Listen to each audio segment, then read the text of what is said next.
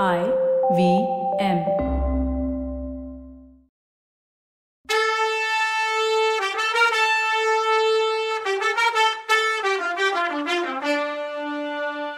வணக்கங்க. நான் கவிதா பேசுறேன்.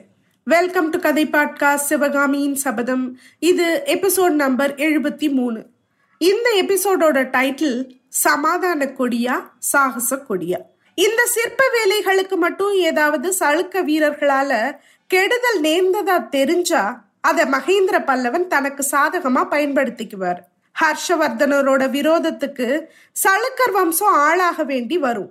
அதனால பல்லவ நாட்டு சிற்பங்களுக்கோ சளுக்க வீரர்களால எந்தவித கெடுதலும் நேராதபடிக்கு பார்த்துக்கணும். இந்த நாலு செய்திகளையும் தட்டு தடுமாறி சொல்லிட்டு என் குருநாதனுக்கு நான் கொடுத்த வாக்க நிறைவேற்றிட்டேன் இனிமே என் உயிரை பத்தி கொஞ்சமும் கவலை இல்லைன்னு சொல்லி குண்டோதரன் விம்மி அழ ஆரம்பிச்சோம் அடே நீ என்னத்துக்காக அழுகிறன்னு புலிகேசி கேட்டப்போ குண்டோதர ஐயா சளுக்கர் பட என்னைக்கு காஞ்சி கோட்டை மதில தாண்டி உள்ள வந்ததோ அன்னைக்கே சிறைப்பட்டிருக்க புத்த பிட்சுக்கள் எல்லாரையும் கழுவுல ஏத்திடுறதா மகேந்திர பல்லவன் சொல்லி இருக்கானாம் இத உங்ககிட்ட சொல்ல வேணான்னு பிட்சு சொன்னாரு.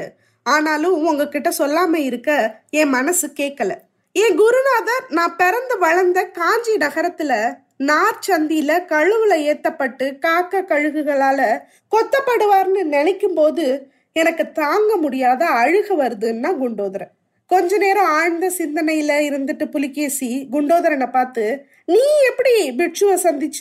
எப்படி கோட்டைக்கு வெளியில வந்த? அப்படின்னு கேட்க குண்டோதரன் திருப்தியான பதில சொன்னான். பிட்சுவோட யோசனைப்படி தான் பல்லவர் ஒற்றற்படையில சேர்ந்திருந்ததாவும் அதனால காஞ்சி காராகிரகத்துல அடப்பட்டிருக்க புத்த பிட்சுக்களோட பேசி துப்பு அறியறதுக்காக தன்னை நியமிச்சிருக்கதாவும் அதிர்ஷ்டவசமா பாண்டியனுக்கு ஓலை கொண்டு வர்ற வேலை தனக்கு கிடைச்சதுன்னும் கோட்டைக்கு வெளியில வர்றதுக்கு ரகசிய சுரங்க வழி இருக்குதுன்னும் அந்த வழியா தான் வந்ததாவும் பாண்டியன் கிட்ட ஓலையை சேர்ப்பிக்கிற எண்ணமே தனக்கு கிடையாதுன்னு சொன்னான்.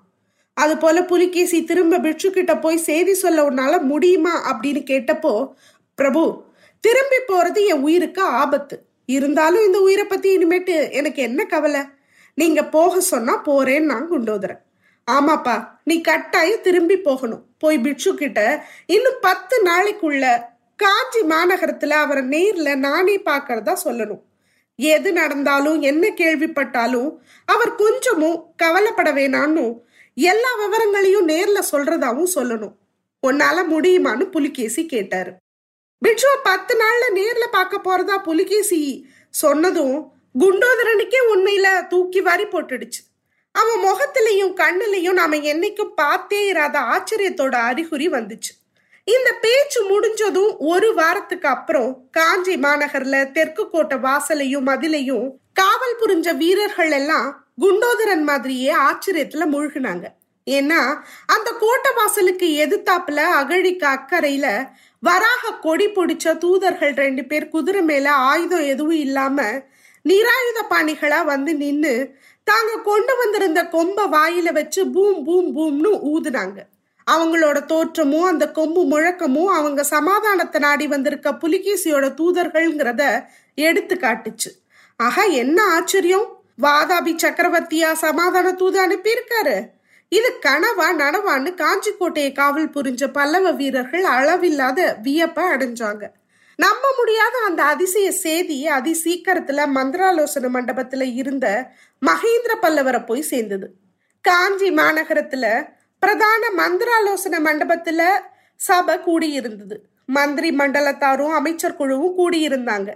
சக்கரவர்த்தியும் குமார சக்கரவர்த்தியும் சிம்மாசனங்கள்ல நடுநாயகமா வீற்றிருக்க பக்கத்துல ஒரு தனி பீடத்துல சேனாதிபதி கலிப்பகையும் உட்கார்ந்து இருந்தாரு கோட்ட தளபதி பாதுகாப்பு முயற்சியில ஈடுபட்டு இருந்ததுனால அவரால மந்திராலோசனை சபைக்கு வர முடியல போல. சபையில கூடியிருந்தவங்க முகத்துல எல்லாம் லேசா கவலைக்குறி இருந்துச்சு. எல்லாரையும் விட அதிகமான கவலை சபையில எந்திரிச்சு நின்னு பண்டகசாலை அமைச்சர் பராந்தக உடையார் முகத்துல இருந்தது.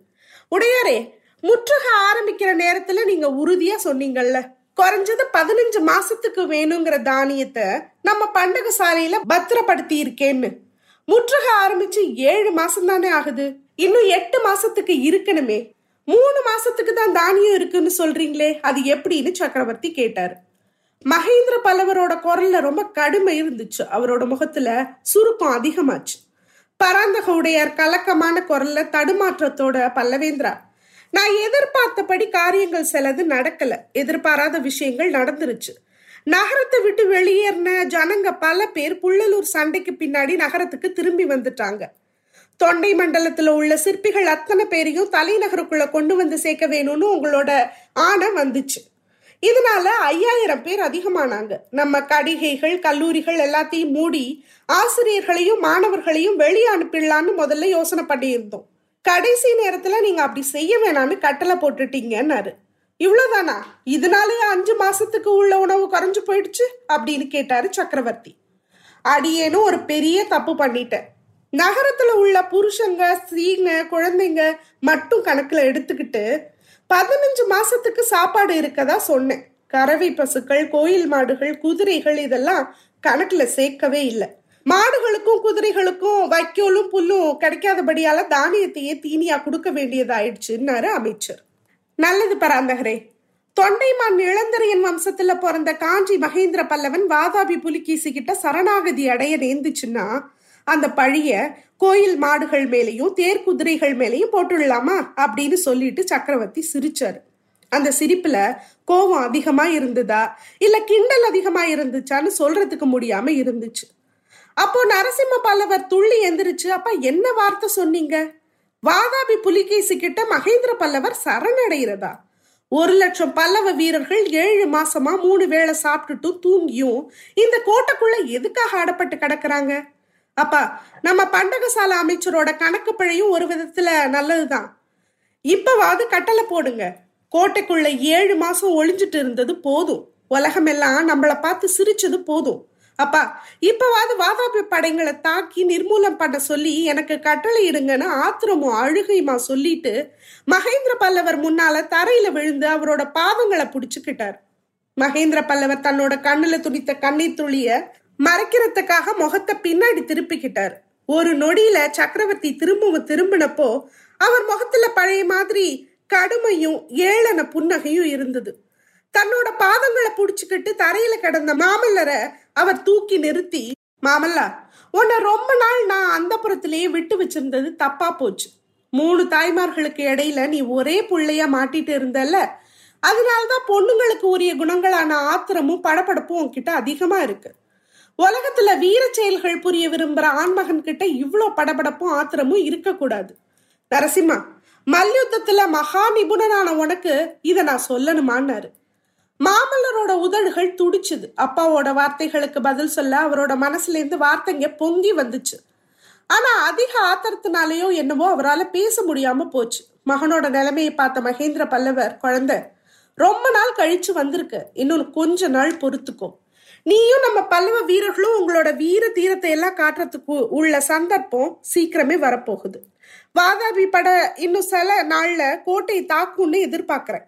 அந்த தாக்குதல் ரொம்ப கடுமையா இருக்கும்னு எதிர்பார்க்கிறேன். அதை சமாளிக்கிறதுக்கு நாமளும் நம்ம பூரண பலத்தை பிரயோகிக்க வேண்டி இருக்கும்.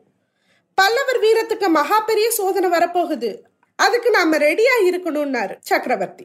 இப்படி மாமல்லனை பார்த்து சொன்னப்புறம் பண்டகசாலை அமைச்சரை பார்த்து பராந்தகரே இன்னையில இருந்து காஞ்சி நகரத்துல உள்ள அத்தனை பேரும் மாடுகளும் குதிரைகளும் உள்பட சமண நெறிய மேற்கொள்ளுவோம்னாரு.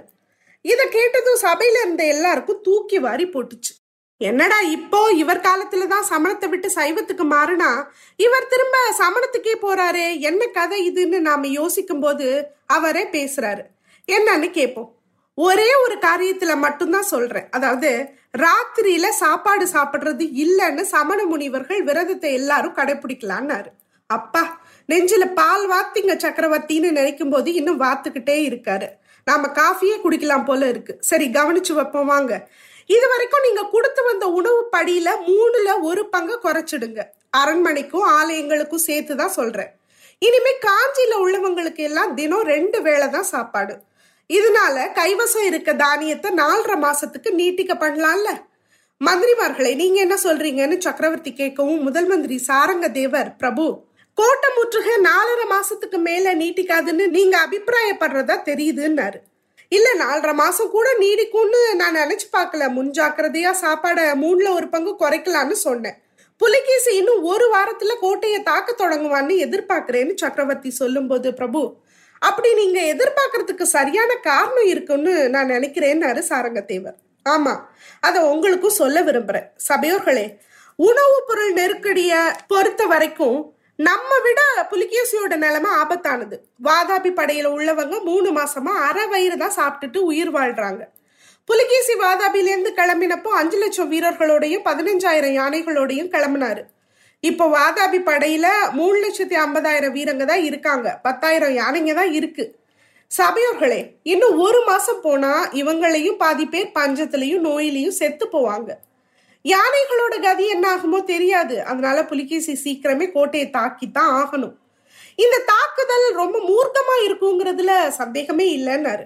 அப்போ முதலமைச்சர் ரணதீர பல்லவராயர் பல்லவேந்திரா இந்த மாதிரி அதிசயத்தை இந்த உலகம் எப்பவும் கேள்விப்பட்டதே இல்லை. முற்றுகைக்கு உள்ளானவங்க பசி பட்டினிக்கு ஆளாகி செத்து போறதுண்டு. எதிரிங்க கிட்ட சரணடைறதும் உண்டு. ஆனா முற்றுகை போடுறவங்க பட்டினிக்கு ஆளாங்கன்னு கதையில கூட கேட்டதில்லைன்னாரு. ஆமா பல்லவராயரே. திரிபுரம் எரிச்ச பெருமானோட அருள்னால இந்த மாதிரி அதிசயம் நடக்குது.